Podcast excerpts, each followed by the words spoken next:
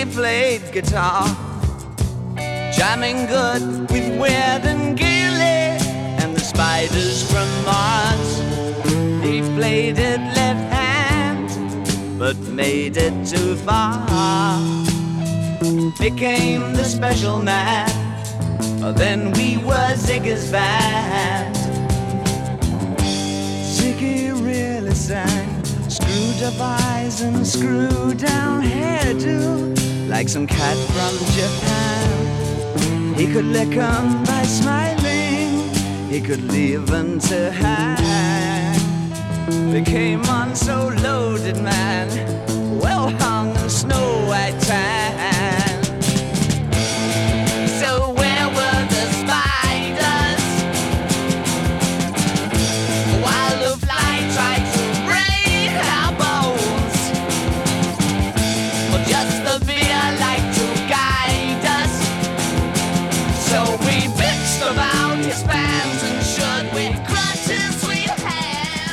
Välkomna till Shiny-podden och eh, säsong två när vi nu pratar om David Bowie. Eh, så välkommen Olof ikväll här. Tack ska du ha. Ja, så nu är det fjärde avsnittet och vi ska prata om eh, den stora och kända skivan Ziggy Stardust. Eh, eller vad heter nu egentligen? Heter, ja, Ja, ja, The Rise and Fall of Ziggy Stardust and the Spiders from Mars. ja. Denna mytomspunna skiva kan man nästan säga va? Eh. Det känns som att om vi nu... Om jag eh, försöker hitta den ikoniska låten per skiva så höjer man sig en nivå och tittar på ikoniska album för från artistens hela produktion så är det här en av de mest eh, utmärkande om man säger så. Mm. Så, Shiny-podden. Eh, ja, ni har ju uppenbarligen hittat podden kan man ju säga. Den går ju att ladda ner på iTunes och allting. Eh, gå gärna in på iTunes och um, ge oss bra betyg och skriv en eh, positiv review så, eh, så uppskattas det. Och eh, feedback tar vi ju jättegärna. Ehm, nu spelar vi in det här inte i anslutning till att vi publicerar så det är svårt att kommentera kommentarerna i podden Olof. Men vi ser ju jättegärna att folk skriver in kommentarer i kommentarsfältet på hemsidan. shinypodden.se går man in på och så klickar man sig fram till rätt avsnitt. Och där har vi ju alla show notes. Jag försöker lägga upp bilder och klipp till YouTube och Spotify-listan då. Albumet och eh, artiklar och sånt som vi pratar om. Så kan de gå in där och skriva kommentarer. Och det brukar alltid vara ganska kul. Eh, det hade vi en hel del på de tidigare säsongerna också. Så där, där kommer vi vara inne och svara, eller hur Olof? Ja, självklart. Och vill man höra av, av sig lite mer anonymt och inte var, skriva eh, rakt ut i kommentarsfältet för alla att läsa så kan man då mejla till shinypodden at gmail.com. Nu har, det har jag glömt säga varje gång hi- hittills. Nu har vi sagt det Mm, igen. det är bra. Så, dagens, eh, veckans album då. Eh, vad tycker du allmänt? Har du några generella funderingar eller åsikter om skivan? Ja, det finns ju en hel del att säga om den. Ehm, det här är ju, jag tycker den bästa skivan hittills. Eh, det kanske inte är så förvånande. Nej? Eh, det är ett extremt eh, starkt album. Egentligen alla låtar, kanske utom en, är ja, fantastiska. Ja. ja. Den här och så nästa skiva är ju, det är, det är ju Ziggy Stardust-perioden då såklart. Och ja, det är en fantastisk period, helt klart. Han, Bowie har många fantastiska perioder, men här är ju en absolut höjdpunkt. Det är inget att säga om det. Härligt att höra. Ja, jag återkommer till det här att vi tyckte att det var lite tjuvigt att börja med skivor som, vi inte, som vi inte gav liksom högsta betyg till med en gång. Men nu har vi kommit in i en sån fas där, ja. där de bästa, många av, eller många av de här skivorna är ju väldigt högt upp på topplistor om Ja. så. Och det här är ju... Okej, Hunky Dory kanske var början på den här eh, fantastiska perioden han hade. Men nu, nu, är det, nu är det verkligen på toppen här. Och det kommer vara så flera år framöver. Visst är det lite lustigt ändå att många artister har så här otroligt bra kreativa faser väldigt tidigt i karriären. Ja, ja men det är ju Eh, Un, unga eh, huvuden fortfarande. ganska unga generellt verkar som. eh, Sådär, det gäller ju både Beatles och... Uh, vem ska vi ta mer? Hmm. Rolling Stones kanske också. Liksom de är Ja, alltså- bäst, bäst i början av sin karriär, eller efter ett tag. eh, Ja. Och så blir det sämre.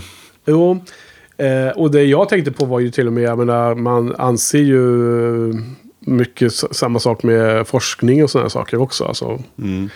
de som får eh, Nobelprisen får de ofta för saker som gjordes när de var yngre. När det startades nya saker, det är då som de tänker utanför eh, de vanliga eh, liksom inlärda eh, teorierna och kan hitta på nytt. Och det blir samma sak med de här kreativa artister känns det som. Det verkar så. Och eh, David Bowie han är ju född 1947. Mm. Så här var han ju 25 år då. Ja, 72. 72 ja. Ja, så vi glömde säga det, men den här skivan släpptes då i juni 1972. Mm. Och eh, spelades in den mesta delen i november 1971. Men de, de höll på fram till februari 1972.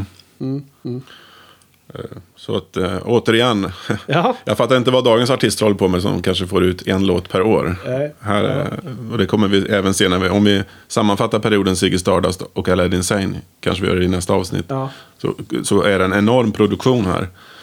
Ehm, Vad heter det, innan vi kastar oss in i um, bland låtarna här då. då Mm. ehm, så det var ju några, det slinker ju med några felaktigheter och det får vi ju vara, vara liksom eh, män nog att eh, ta åt oss. Ehm, och ehm, eh, så vi vill ha lite eh, addendum här att eh, rätta oss själva. Jag, jag måste eh, krypa till korset i alla fall, det är en sak. Jag hade liksom fått för mig att, att han inte körde så mycket covers. Så det, det har jag nu när jag har tittat över det lite mer noggrant och tänkt efter. Då, in, som jag sa förra veckan som du kommer ihåg. För jag mig att du, du var inte helt med, med på noterna där. Men, men lyckas inte stoppa mig tillräckligt tydligt i alla fall. Nej men alltså det är ju, han, han har ju ganska ofta covers med. Och det, framförallt nu i början så har han ju en skiva med. En covers med på typ varje skiva verkar det som. Så att det var ju helt fel ute där och cykla. Och eh, jag tänkte att åh, äntligen, Ziggy Stardust har i varje fall inte någon cover. Men sen så, oj då, det var ju visst en cover där också. Så att eh, It Ain't Easy är ju en cover. ja. Har jag nu sett också. Så att eh, jag backar på den biten. Han kör helt klart covers både på album och live. Ja. Eh, en, eh, mer än eh, många andra artister som jag kände till och lyssnade på. Så det, det är helt klart. Sen var det något annat där. Vi var ute och cyklade lite om eh, eh, gitarristen där. Som var med och körde den här Pretty... Vad hette den nu då? Pretty Pink Rose, just det, på 1990 års Sound and Vision-turné. Ja. Så hävdade vi att det var Reeves Gabrell som var gitarrist. Och det Ja. var hans låt, den här Pretty Pink Rose. Då. Ja. Men det var ju inte alls, utan gitarristen hette ju Adrian Blue. Och det var han som hade gett ut den här låten. Mm. Ja. Fast det var ju Bowie som hade skrivit den då. Just det. Det var ju därför den kördes bland... Eh, katt bland hermelinerna får man väl säga. Att den låten var liksom Bowies största låtar och så kommer den här med. Då. Men det, så är det.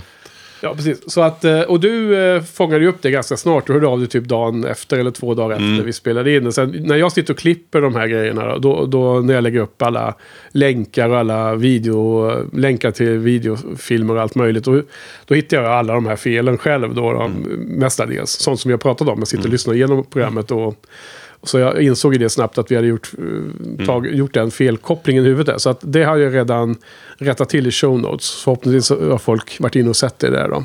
Det är detaljer kanske. Ja. Men det är lite så. Det är väl bra att vi nämner det. Mm. Eh, och sen då. Eh, det är ju samma band som han började med redan i, i um, Hunky Dory, förra skivan. Mm. Så det är alltså de här Mick Ronson på gitarr och han spelar piano också. Och eh, han har gjort arrangemang och så. Så Mick Ronson är ju väldigt viktig för Mm. soundet här då.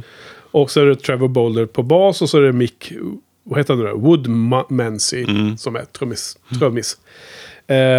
Och jag måste säga att jag tycker att bandet blir mer och mer tight. Det är ganska många låtar som... Kommer du ihåg att jag gnällde lite på att gitarrerna var lite för eh, kantiga och eh, skrikiga. Speciellt i The Man Ja. Who Sold the World. Du, du var inte imponerad av Mick Ronson, men det var inte jag heller. Nej, men nu måste man säga att i, i, eh, på den här skivan som vi pratar om ikväll. Där är det helt klart mycket bättre gitarrljud. Ja. Och inte lika mycket utsvävande solon då förvisso heller. Det måste jag säga. Ja, och det, Det håller du med om, eller? ja det, jag tycker det kommer bli ännu bättre också på nästa skiva, men eh, Mm. vi lämnar det till dess. Ja. Eh, producent då? ja, Ken, Ken Scott igen. samma. Ja. som vi nämnde där. Och han är också engineer och så. Mm. Eh, jo, men också det, det är en temaskiva. Ska vi säga det direkt? Eller kommer du in på det? För du har, du har ju Ja, en ja. hel del notes här ser jag. Mm. Jo, men det är väl en temaskiva. Men som med alla temaskivor så när man väl tittar på dem så kanske de inte är så mycket temaskivor egentligen. Utan det är två, eh, några låtar som följer det här temat då. Som är, handlar om Ziggy Stardust. Jo, men det, är ändå, det är ändå ganska mycket som knyts ihop där. Men han, han börjar ju, de första skivorna var ju ganska mycket om det här med galenskap och eh, de här bilderna av eh, lite mysticism och lite om idén om idealmänniskan. Nämns ju på flera ställen. Här nu börjar det komma en lite mer sci- science fiction-orienterad, lite mer flummigt, psykedelisk science fiction känns det som. Eh, temaskivan som jag uppfattar som är liksom att Siggy, hans alter ego Ziggy Stardust är en, en eh, talesperson eller ett media för någon alien som ska Mm. komma till jorden för att rädda jorden, eller rädda, rädda Ziggy Mm. eller rädda... Det är många saker runt det här. Jo, visst, alltså många låtar hänger ihop. eh, Ja. eh, ja. Men vi Så kommer till det. Eh, andra kända konceptalbum. Ska vi skjuta av några innan vi kommer in på Ziggys här? ja. Jag tycker eh, med flera av de band som jag lyssnar mycket på Mm. som är 70-tal och symfonrockare. Det vi har ju Pink Floyds The Wall är ju Mm. kanske det mest kända. Jag eh, antar ju att många tycker, inte bara jag som är Pink Floyd-fan. Mm. Ehm, sen har vi ju ehm, Genesis också. The Lamb Lies Down on Broadway. Den, den klassiska dubbelalbumet som kom ut typ 74 ungefär skulle jag gissa. Eh, sist, det är väl också sista studioalbumet innan Peter Gabriel hoppade av och startade sin solokarriär. 75 kan det vara från förresten när jag tänker på det. Eh, sen har vi det här sanslöst bra skiva Marillion. Eh, Misplaced Childhood. Ja. Den kommer du ihåg? Det var från 85 ju. Eh, Ja, okej. Nej, Jag gillar inte Marillion så jättemycket. Du har aldrig gillat av. Nej, alltså... Nej, men nej, egentligen inte. Nej. Nej. Pretentiös. Eh, Fish och så eller? Självklart. Ja, Mm. ja, jag vet. Du gillar dem. Jag, jag älskar den här skivan. Det, det, jag gillar gamla Marillion med Mm. Fish. De eh, fyra, fyra eh, studioplattorna plus allt det live som har släppts nu för tiden. De eh, kickar ju ut honom och skaffar sig en ny sångare. Och det lyssnar jag inte på alls. Nej. Okej, det var nu avstickare. Så låt oss hoppa in i eh, Bowies underbara värld igen nu då. Ehm, ja, eh, vad är det? Skivan är alltså 38,5 minut lång. Kort, Ja, kort kanske man får säga. lite kort. 40 minuter är ganska typiskt ändå för Ja. skivor på sex, andra hälften av 60-talet och 70-talet kanske. ja. Tycker, Men det att, är lite, lite åt det korta hållet. Mm. tycker du att det är dåligt eller bra? Eller? Ehm, ja, alltså.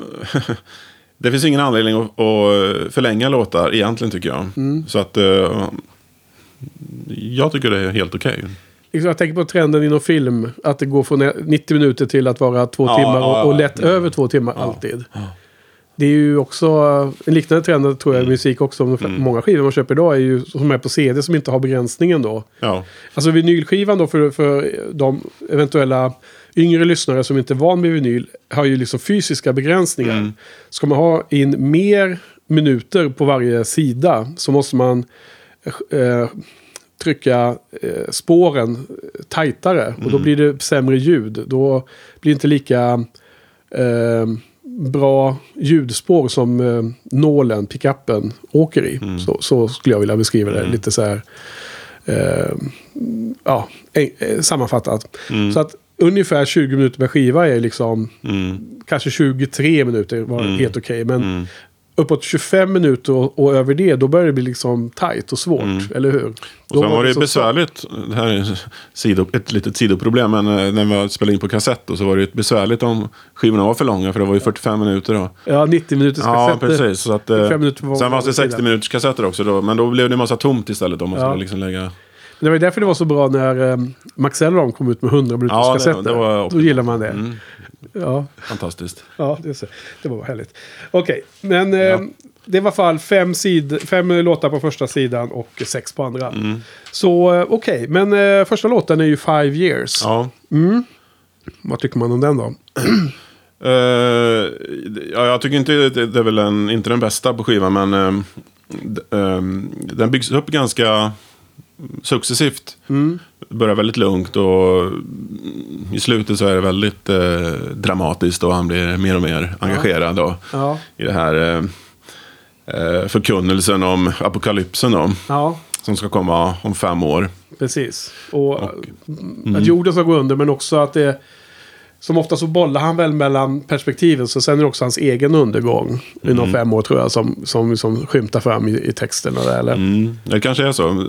Sen är det väl att den... eh, Är det inte så att det tar upp det här hur olika folk reagerar på det här med eh, den stundande apokalypsen? Ja, ja. Eh, Ja, Mm. Jag håller med. Mm. Jag, alltså, den är ju, det här är ju en riktigt känd låt tycker jag. Den, den har också gjorts cover på av andra artister. mm, Eh, men jag måste, och det, är ju som eh, skön inledning av skivan för att den är så... Eh, I ens huvud så är det ju så skivan inleds. Man är så van att höra den här Mm. låten. Men jag, jag måste absolut hålla med om att den inte är liksom den starkaste på skivan. Den, den, är, den är bra men inte, extre, inte suverän om man säger så. nej. Ja, Ja, ja. Milkshakes cold and long, smiling and waving and looking so fine. Don't think you knew you were in the song. And it was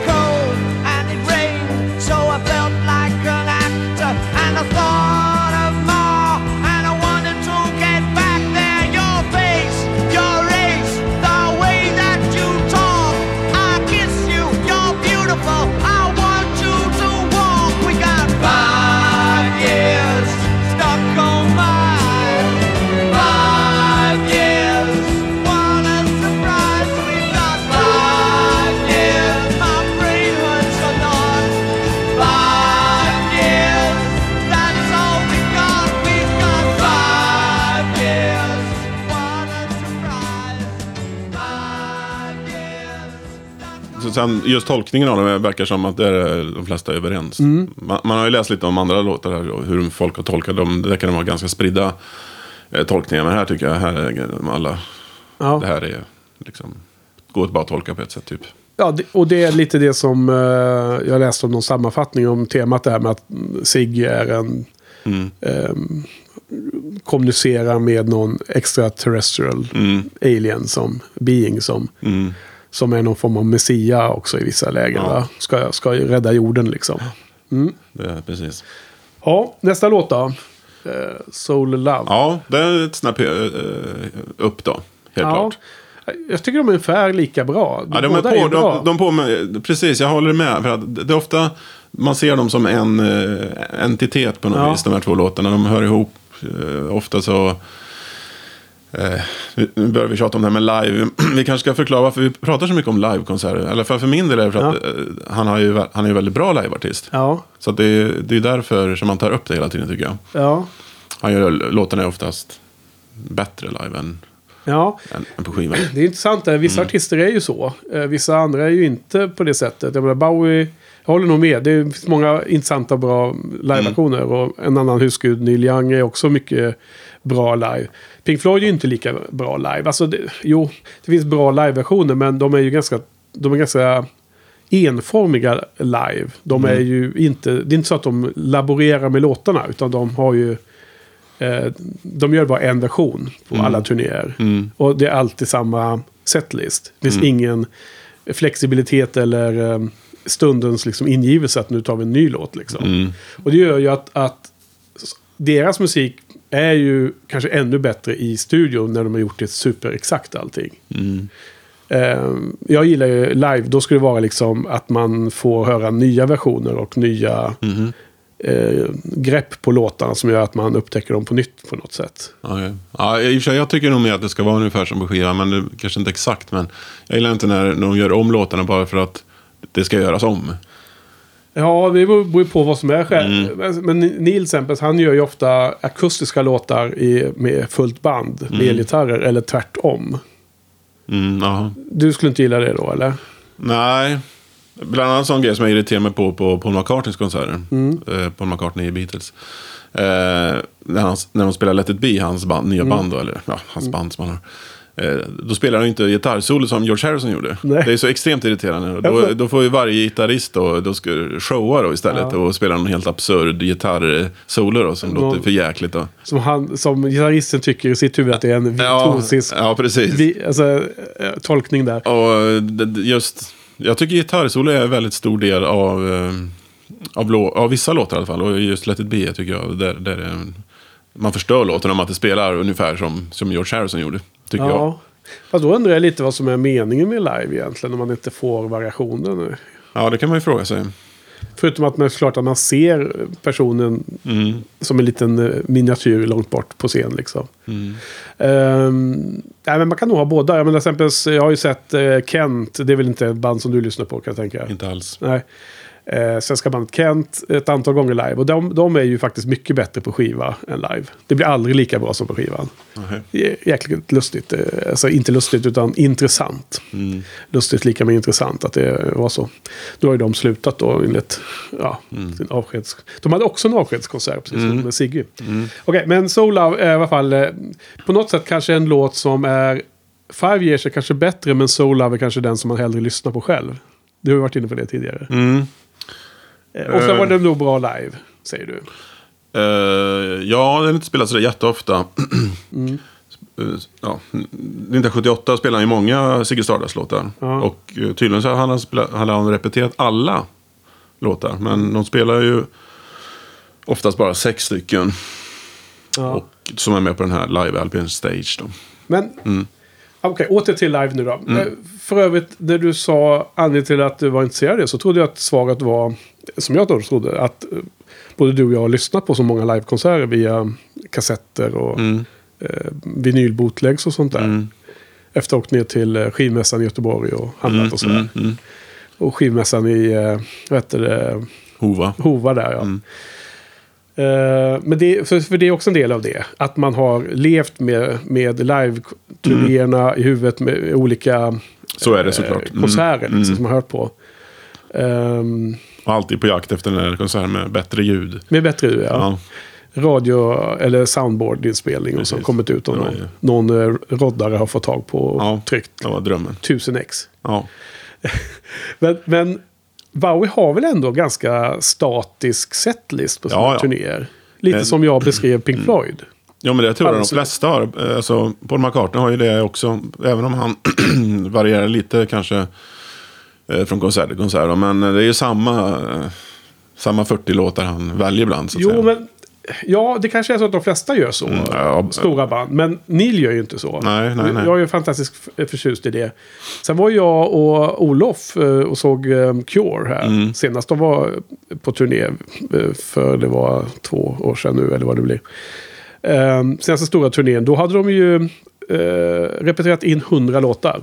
Mm. Och så då har de gjort totalt 150 ungefär. Gjorde ett snabbt överslag på de antal album de har släppt. Mm. Och 100 låtar och de hade ju, om man tittar på setlists där över den turnén så var det helt olika från dag till dag. Så det var liksom, när vi var och såg dem i Globen då, då var det liksom tre skivor i rad på 80-talet, otroligt nog.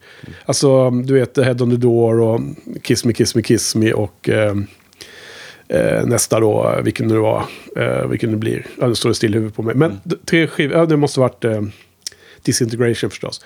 Eh, de tre skivorna dominerar hela den konserten. Och sen en annan dag så spelar de skivor från 2000-talet mest.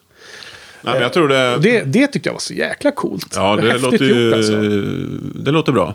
Eh, Men som alltså Paul McCartney, förklaringen som han har till är att han, han anser att publiken eh, har rätt att kräva att få höra de här kända låtarna. Ja. Och så är det ju såklart. Ja. Men han kanske kan eh, variera sig lite mer ändå. Det, det tror jag faktiskt en publik klarar av. De behöver inte höra Alltså, i, liksom, i, I verkligheten är det för att han inte varenda gång. I verkligheten är det såklart för att han inte orkar eh, repetera alla låtarna.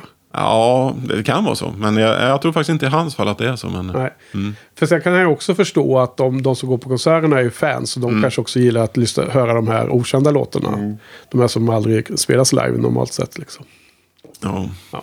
Skitsamma, nu måste vi komma in på låtarna här mer. Mm. Eh, eller tillbaka till låtarna rättare sagt. That hovers between the headstones and her eyes, they penetrate her grieving.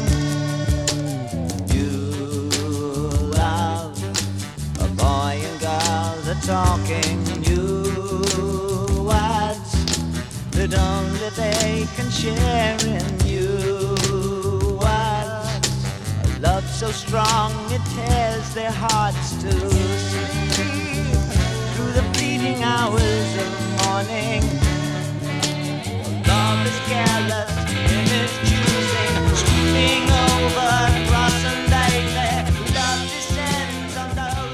Eh, så Olav, ja, men de, det börjar med, med två bra låtar, men de är ju inte skivans höjdpunkt. Däremot så kom vi till tredje låten, som jag har tittat lite närmare på inför dagen här. Moon Age Daydream. En helt fantastisk låt. Ja, Alltså det är ju crème de la crème för mig. jaha, ja. Jag tycker den här är helt otroligt bra. Eh, vad tycker du om låten?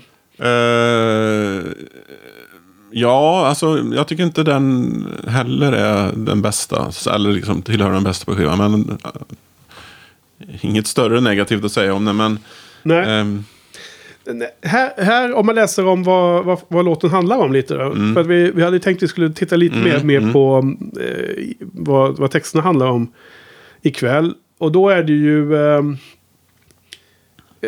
det här är som en eh, uppföljning på första låten, Five Years. mm, Eh, till stor del.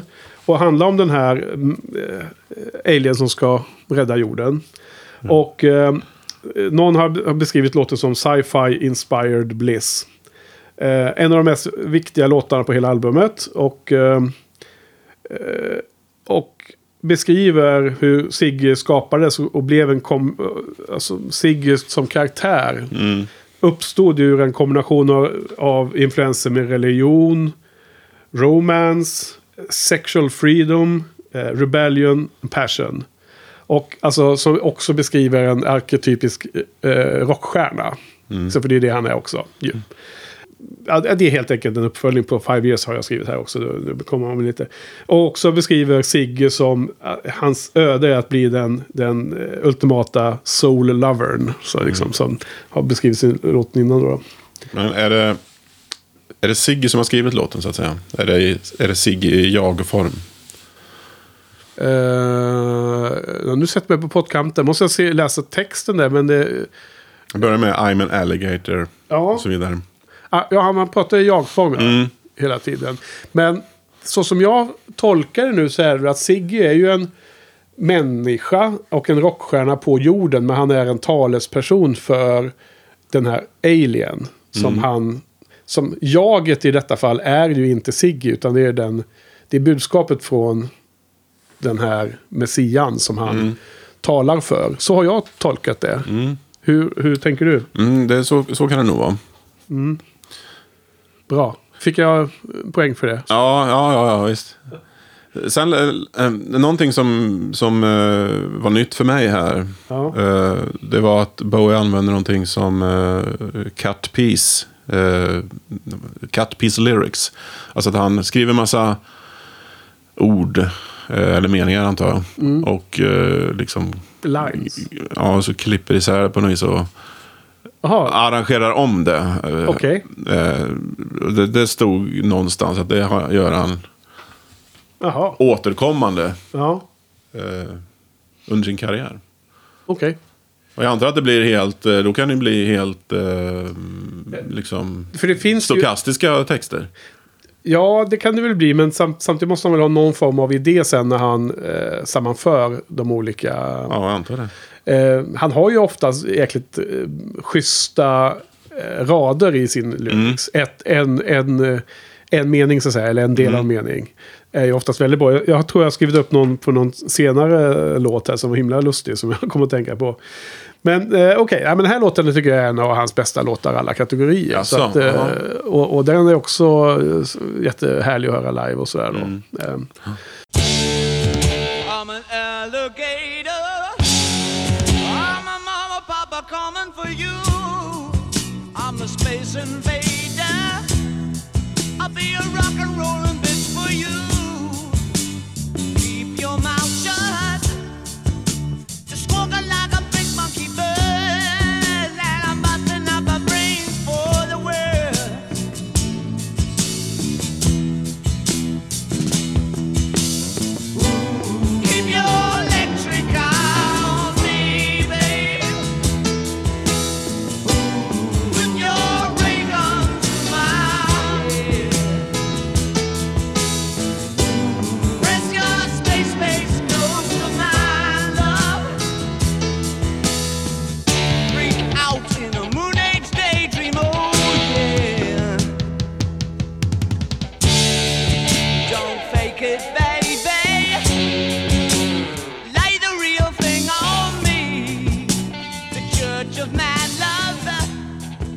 Så, att- men det var ju första gången det är lite intressant att höra vad som är olika folks favoriter. Eh, Du var inte...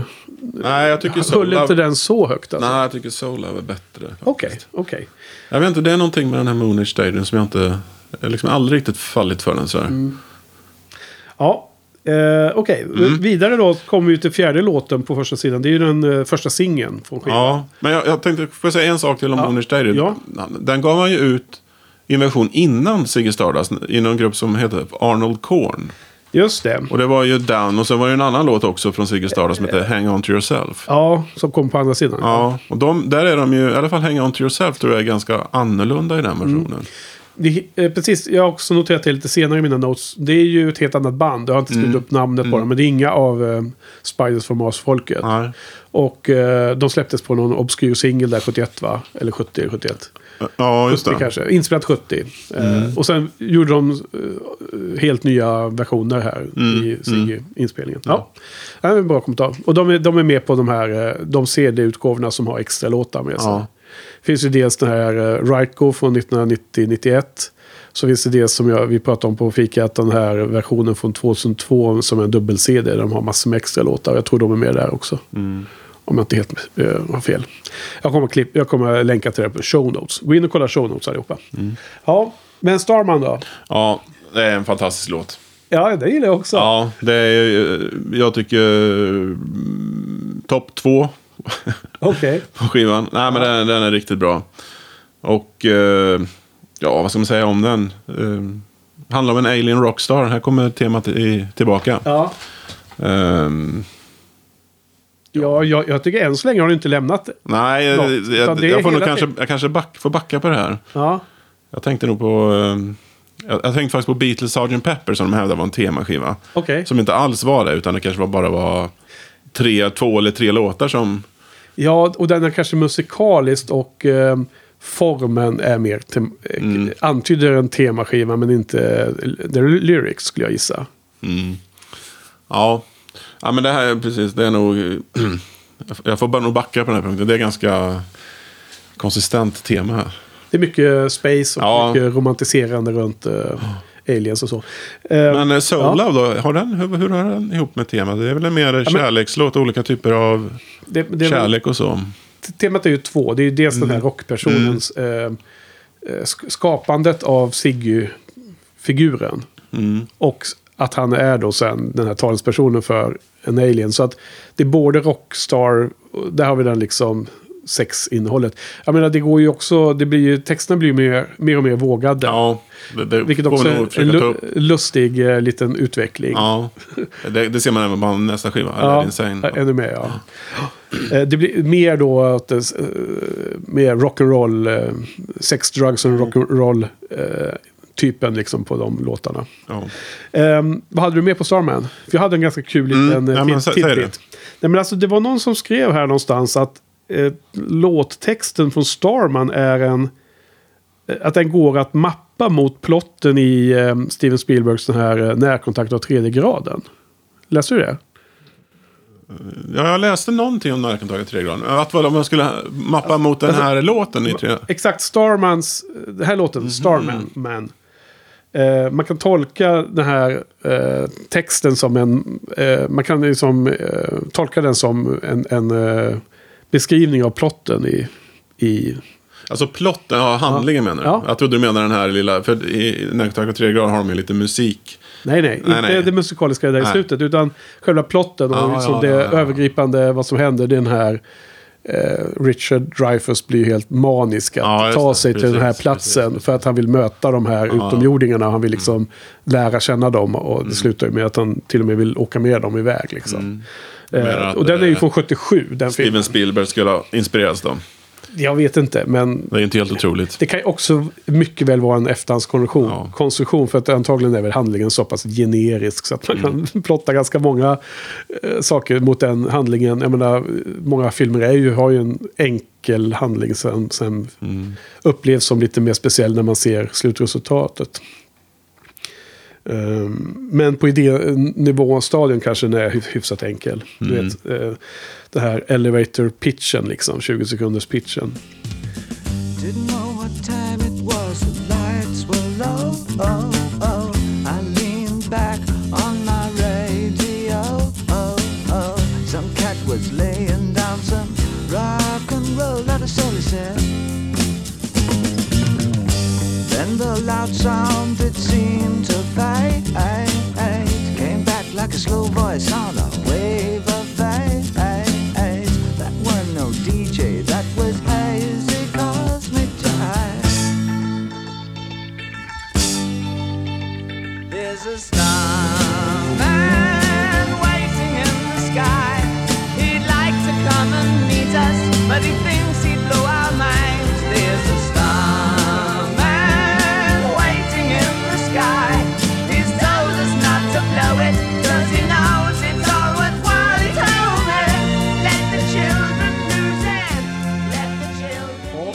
Nej, men jag tycker den är jättebra, men eh, den har ju ingen chans mot Moonage Daydream. För den är, Mm. den är liksom en sån där eh, top of the line. Eh, men, men Starman tycker jag var, är, är superbra också. Mm. Sen kommer då den här eh, eh, covern då, då. Och det är ju It Ain't Easy som är skriven av någon som heter Ron Davis. Ja, Vem det nu är. jag vet jag inte. kollat upp. Ja, Nej. jag, det stod inte så mycket att det bara var Ron Davis. En amerikansk eh, songwriter. Dude. Ja. Eh, däremot så är det ju inspelat på Hunky Dory-tiden. I under Hunky Dory Session. Är det. asså. Så att det här är, det, har de bara plockat med. Och då, så här är faktiskt Rick Wakeman med på pianot då.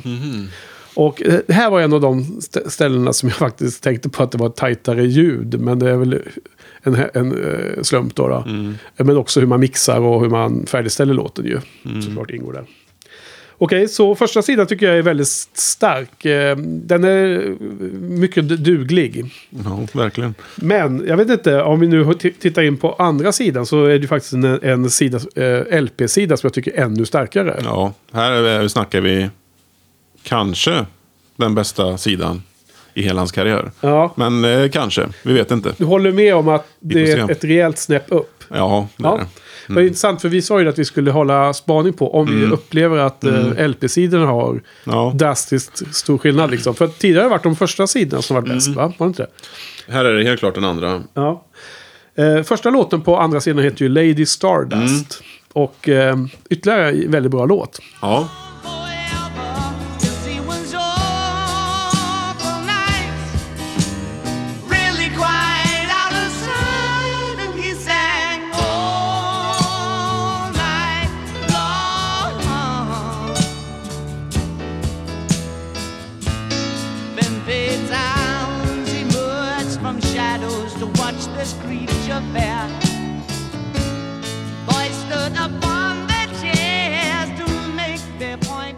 underbar.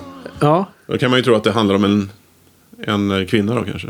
Ja, jag har inte läst på så mycket om den, för du sa att du hade något på det. Ja, jag vet inte. Men eh, det, det ska tydligen handla om Mark Bol Bolan. Jaha. Som från, är- eh, från den här T-Rex? Ja, precis. Han ja. var ju också en sån här glamrockare som... Ja. Eh, ja, de hade lite med varandra att göra. Ja. Han och eh, Bowie. Ja. Eh, men helt klart så är det i alla fall om en man.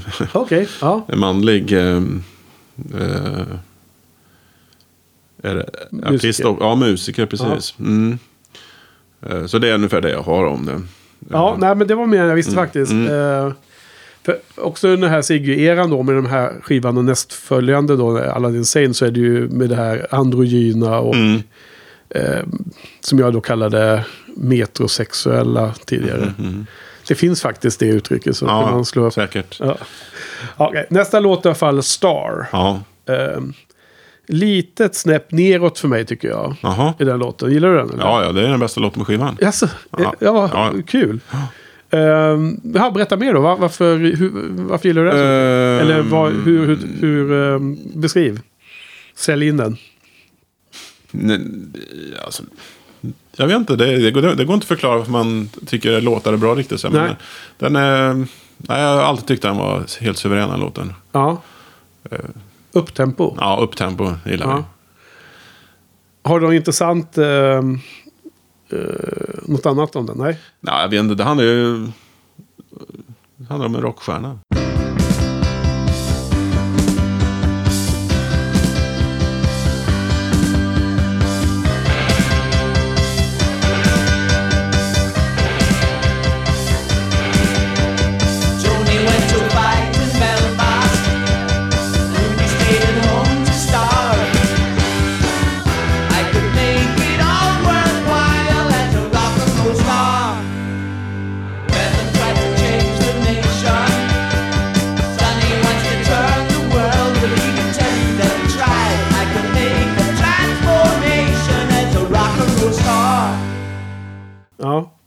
Ja, det är samma tema Ja. fortfarande. Um, ja, men vi går vidare då. Jag, jag har tittat lite på nästföljande två låtar. Hang On To Yourself är ju tredje låten. Och det var en av de här Arnold Korn från Mm, ja, 1971. just det. då. Um, den här tycker jag också är... Um, eh, den är ju en bra låt. Mm. Och, och framförallt bra live har för mig att den oftast är ösig och bra.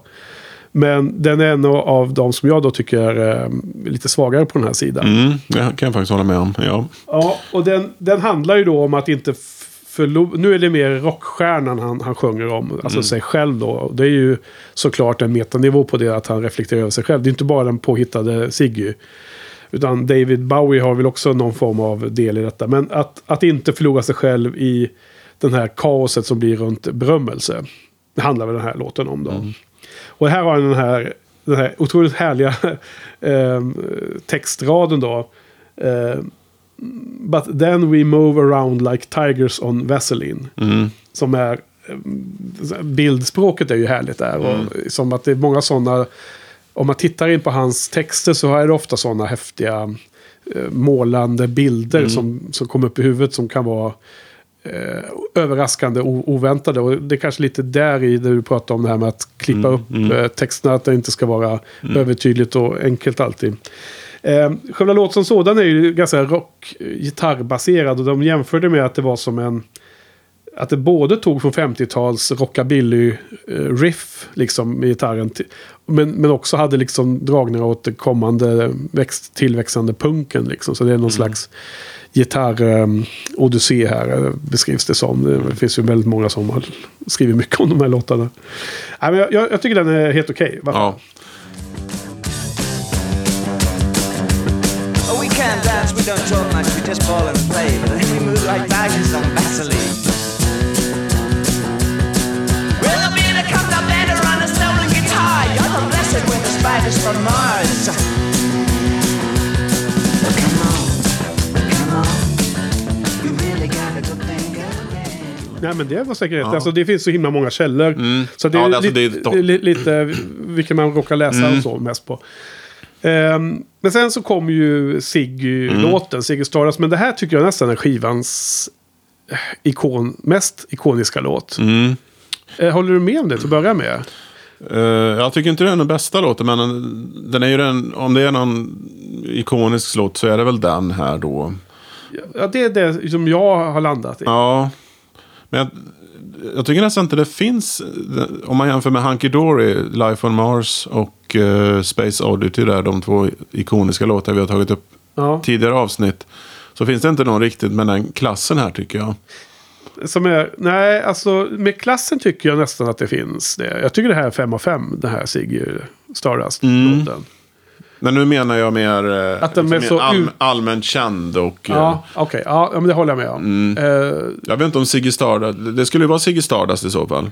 ja, det, det känns så. Jag tycker att... Eh, Men alltså, är den så känd då? Inledningen av Five Years är jätteberömd för Mm. den här långsamma ökningen. Det börjar helt tyst och sen så tunas den in. Inledningen av Moon Age Daydream är otroligt eh, ikonisk. Mm. Eh, hur den börjar som ett eh, slag i magen nästan liksom. Mm. Även inledningen av Ziggy med den gitarren eh, och allting. Som, den är också superikonisk. Eh, här har jag kollat lite på... För det här är ju liksom hans alter ego som skivan Mm. också är döpt efter. Det är lite intressant att ha studerat efter var namnet kommer ifrån. Då. Mhm. Eh, Siggy, förnamnet i, i alter egots namn är då en... Han, han såg en Tailors shop, alltså en eh, klädbutik som heter Siggys. Mm. Så tyckte han att eh, namnet påminna om Iggy, i, hans kompis Ja, Iggy ja. Pop. Och då så har han tänkt att den här eh, Ziggy Stardust-figuren är ju inte Iggy, men det är en Iggy Pop-liknande typ av rockstjärna, tycker han. Och så tyckte han att det passade då för att den här karaktären, kom, allting kommer ändå handla om klädsmak och klädstil. Han skrivit i någon eh, intervjubok eller liknande. Ja. Så därifrån kom förnamnet. Sen efternamnet är ännu mer intressant faktiskt. Förutom att det då igen då återspeglar på den här sci-fi fascinationen som han uppenbarligen har. Så han har alltså tagit det från en, en eh, amerikansk artist som hette, artistnamnet är Legendary Stardust Cowboy. Har du läst om det här? Nej. Nej, det är nytt för dig. Han hette Norman Carl Odam och född 1947. Eh, oklart om han lever fortfarande, det kanske han gör. Eh, han var i alla fall från Laddock i Texas. Och han eh, var tidigt ute med sån här eh, Psychobilly. Eh, på 50 och 60-talet. Eh, så det är en rockmusik eh, fusionsgenre. De har kallat det för eh, Loud Frantic Rockabilly-musik. Alltså, du, du, du tar rockabillyn från 50-talet och sen så tar du några steg mot punken. Liksom gör en sån här lite mer galen version av det hela. Eh, Honky Tonk Punk Rock. eh, med texter som oftast refererar till science fiction eller horror eller explo- exploitation films. Mycket så här ehm, eh, uttalad sex, eh, våld, eh, många ämnen som anses som tabu. Eh, och men allting framförs med lite så här skämt, glimten i ögat, tongue in, fish, eh, vad säger, tongue in cheek. Så d- där var tydligen Bowie en stor fan av den här snubben då. Så då lånade han det Stardust där som efternamn. Jag tycker det är en lite lustig eh, koppling. Jag menar, det är inte speciellt likt musiken på den här skivan. Men man kan till viss del se de här referenserna med intresset av space och sådana saker. Och den där snubben då var ju lustigt att läsa om honom. Det var ju en jäkligt lång artikel där jag såg på eh, Wikipedia tror jag det här fallet. Han, han började som en småtjuv tror jag. Och sen eh, utveckla sig till eh, textförfattare och sen musiker och så. Blev något namn. Ja, men det var Sigge. Jag tycker den är svinbra. Och sen är det den sista låten, Suffragette City.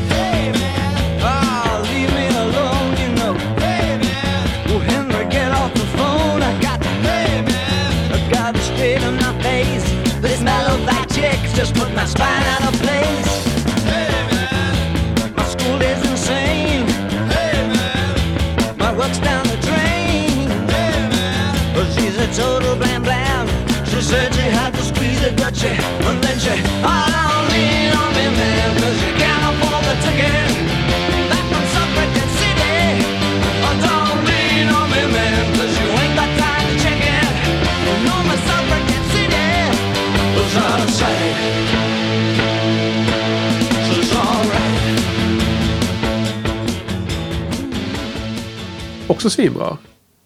Ja, det är den. Otroligt bra. Ja. Eh, och vad handlar den om då? Ja, alltså. Eh, det är väl, tror jag. Eh, suffragette är ju suffragetter då. Så, mm, det var ju för kvinnlig rösträtt och så här. Ja, Ehm, att det skulle vara någon form av eh, feministisk suffragett som förstör den här personens liv då. Eh, med eh, sex. Ja det är Eh. sex. ja, det har hänt. Ja, det har hänt. Eh, kan också kanske handla om en gay som är ute efter eh, suffragetter. Så att, elak text eller?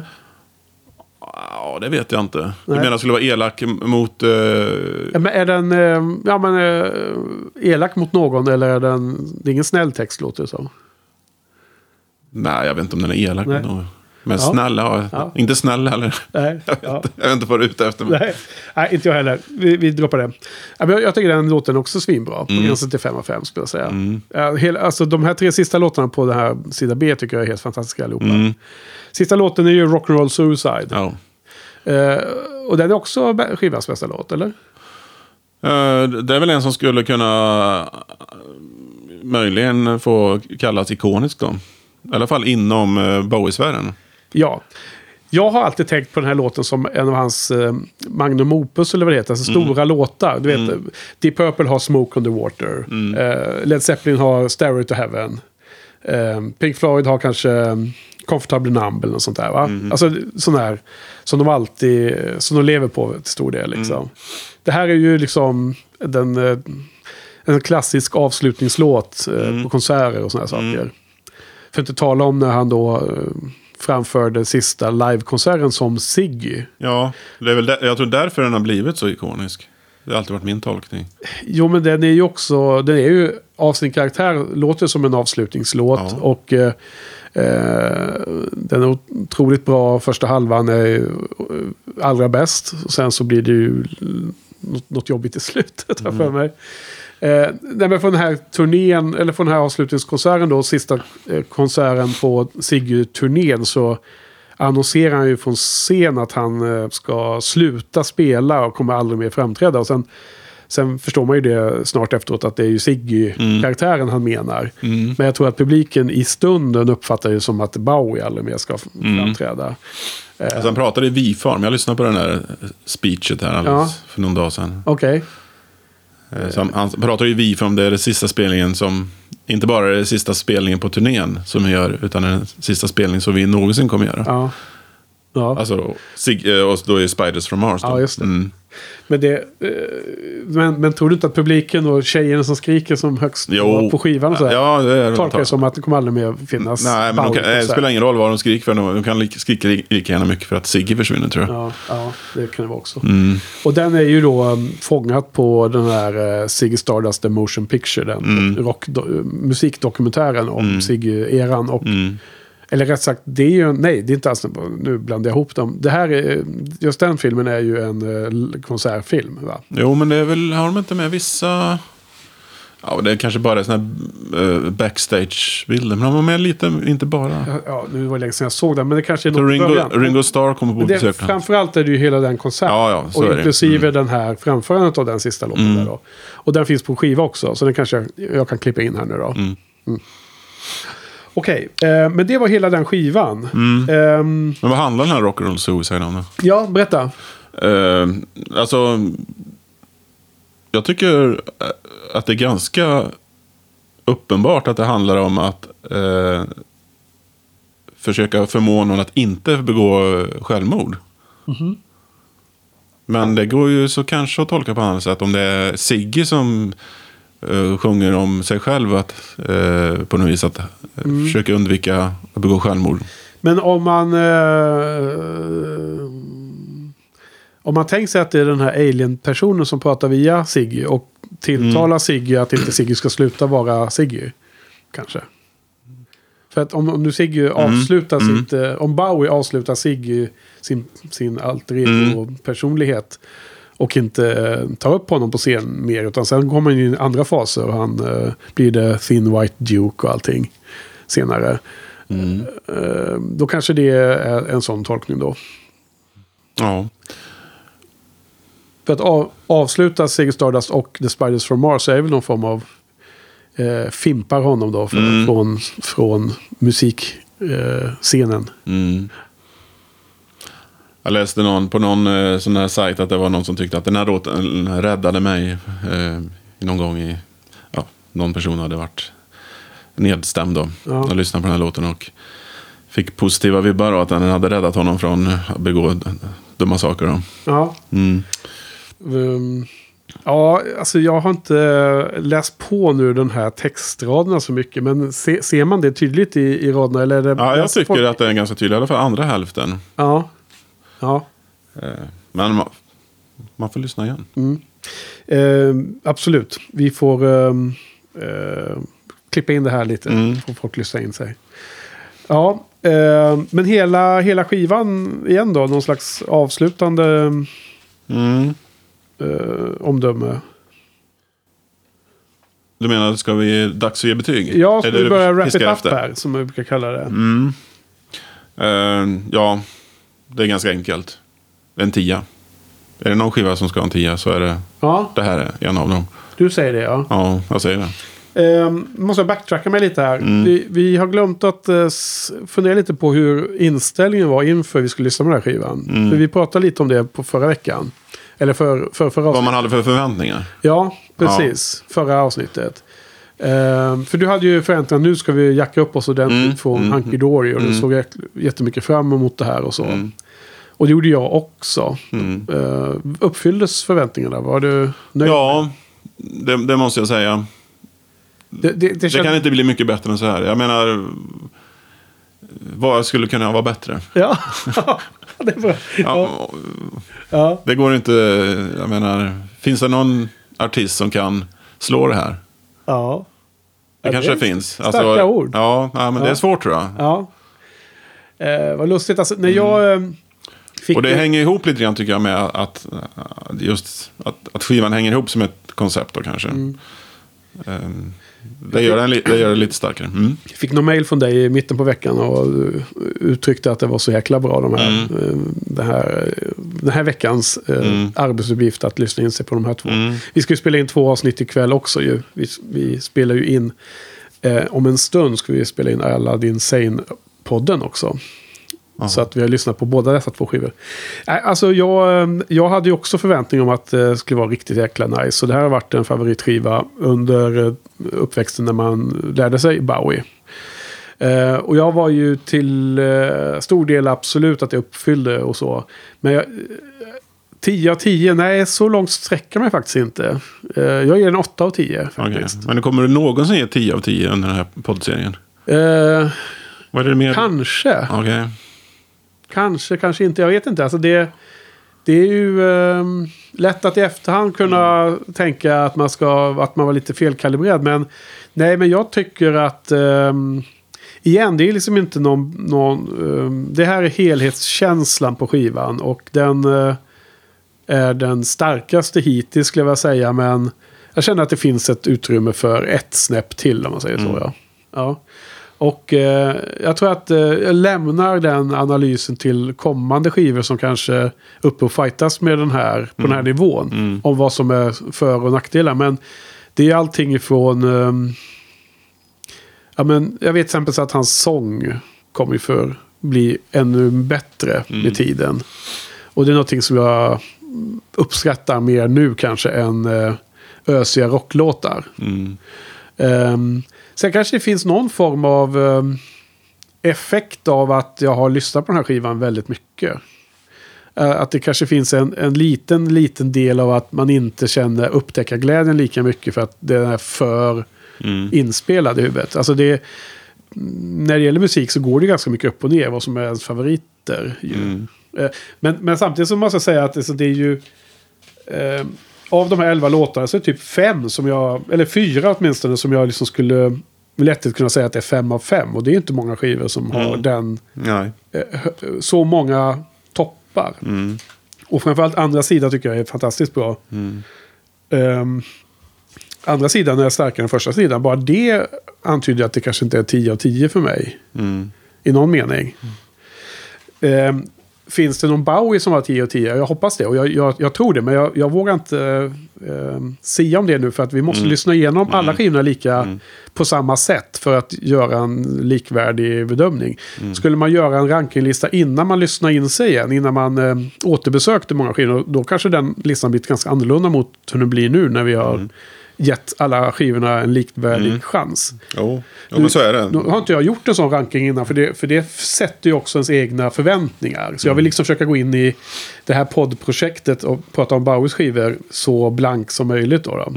Ehm, och vissa av skivorna i hans slutet på karriär har jag inte alls lyssnat på speciellt mycket. Så de skivorna kommer nästan bli som att upptäcka för första gången.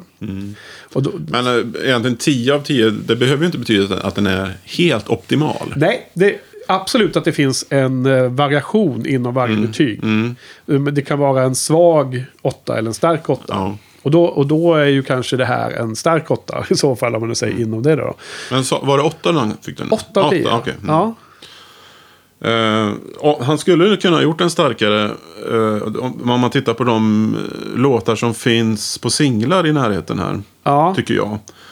Eh, Säg nu bara inte John I'm Only Dancing. eh, jo, jag skulle precis ta upp den. Ja. Du, du gillar inte den? eller? Nej, jag tycker den är festlig, men Ja. inte mer.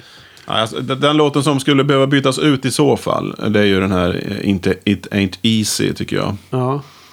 Coverlåt. Coverlåten. Och då finns det ju John I'm Only Dancing. Sen finns det något som heter Velvet Goldmine. Ja, den är härlig.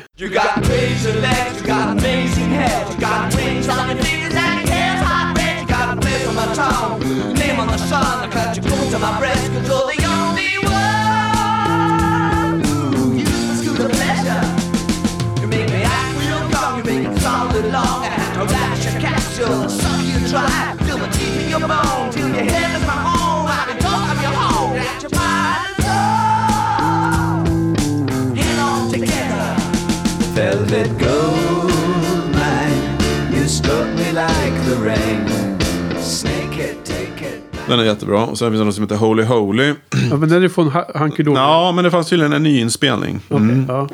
Eh, så, Men vet den är också ganska härlig. Ja, Men, Eh, men, men eh, fortfarande Minor Bowie, ja, ja. ja. skulle jag säga. Ja, Så det kanske inte är samma tyngd som flera av de här Ziggy-låtarna. nej.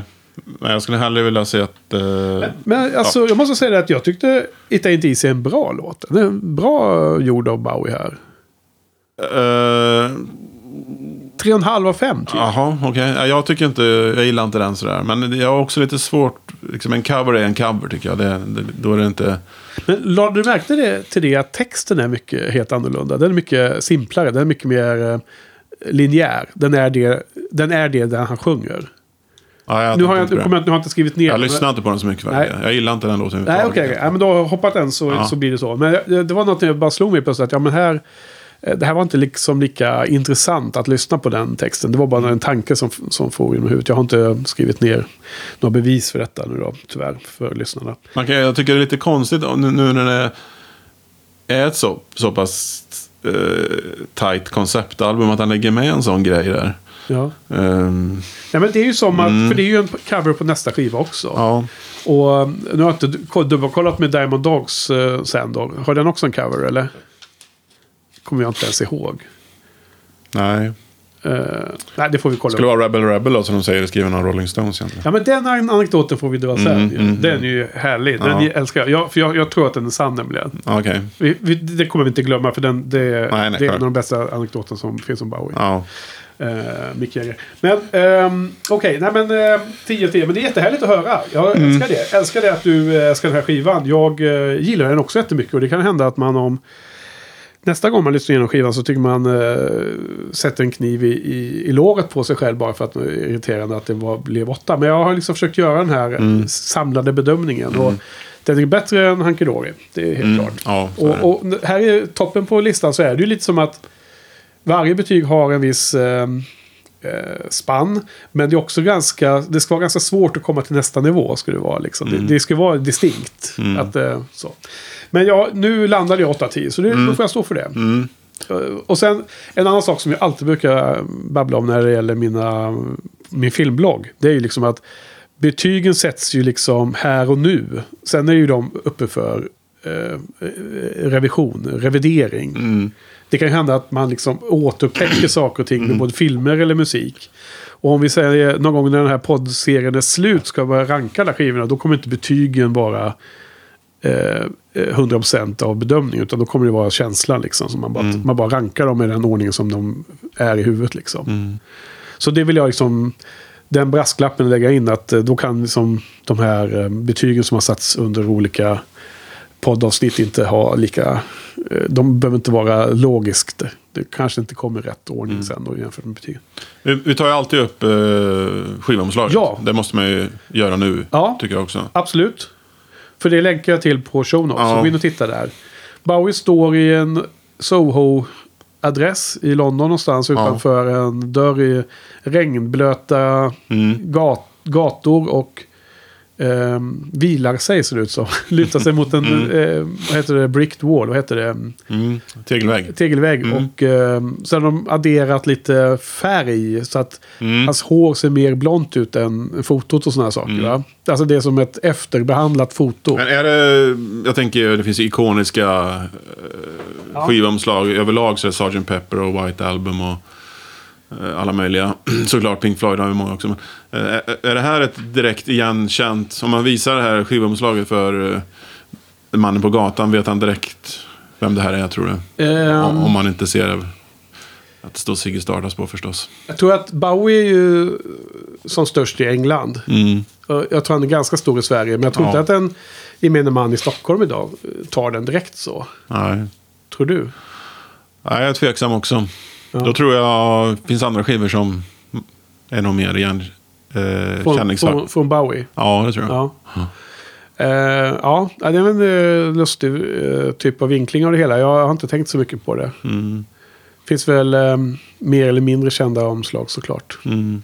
Ja, det var, det var omslaget. Och, eh, nej men, eh, så det var nog allt för idag tror jag. Mm. Eh, nästa avsnitt ska vi prata om Alla, Aladdin Sane Mm. från året efter då, 73. Vad hade du för några eh, fram... Hur, hur kändes du inför att bekanta dig med Aladdin Sane igen? Mm. Inför Eh, in- veckans genomlyssning? Ja, inte lika stora eh, förhoppningar som eh, på Ziggy. Mm. Eller stora förväntningar. Nej. Eh, jag hade för mig att jag inte tyckte den var så bra den skivan. Sådär. Jag lyssnade på Bowie mycket förr. Ja. Eh, det är inte den skivan som jag har plockat upp sådär, i första taget. Men eh, ja, vi kanske ska vänta till en, Ja. nästa avsnitt och berätta. Ja, men då hade du, då hade du ganska balanserat, ganska ljumma förväntningar. Mm. Jag hade ju eh, väldigt höga förväntningar på Aladdin Sane. För att den symboliserar så mycket eh, en era i mitt liv. Eh, somrarna på västkusten på eh, och Sverker. Och vi lyssnade på den här skivan hela tiden under några somrar i rad där. Eh, så att det blev liksom symbol, det, det, det symboliserar den, den tiden och den, den, här- den delen av livet. Liksom. Eh, och det kan ju liksom påverka jättemycket hur man uppfattar en skiva. Givetvis. Självklart, självklart. Eh, jag har inte samma tydliga koppling till Siggy. Jag tror att Siggy känns som... ehm, igen så tror jag att jag lyssnar så mycket på Siggy så att den har liksom... ehm, den bara... Mm, den ligger över som en, en, en egen nivå. Att den alltid har funnits liksom eh, och lyssnat på mycket om man säger så. Den är inte kopplad till någon speciell era eller känsla eller tillfälle. För att den har alltid funnits med i, i eh, the playlist. Liksom, När det gäller Bowie-lyssnande. Vissa andra skivor har man bara lyssnat på under vissa perioder och sen nästan helt droppat dem. Liksom, inte hört på dem mer. Och då är de ju väldigt knutna till den, till den fasen i livet eller något liknande.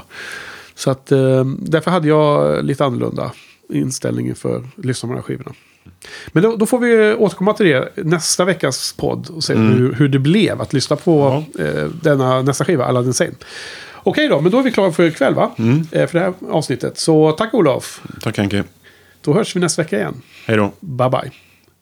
Everybody, this has been the one of the greatest tours of our life. We really, I, I first, I'd like to thank the band. I'd like to thank our road crew, and I'd like to thank our lighting people. Uh, of all the shows on this tour, this this particular show will remain with us the longest because not only is it not only is it the last show of the tour, but it's the last show that we'll ever do. Thank you.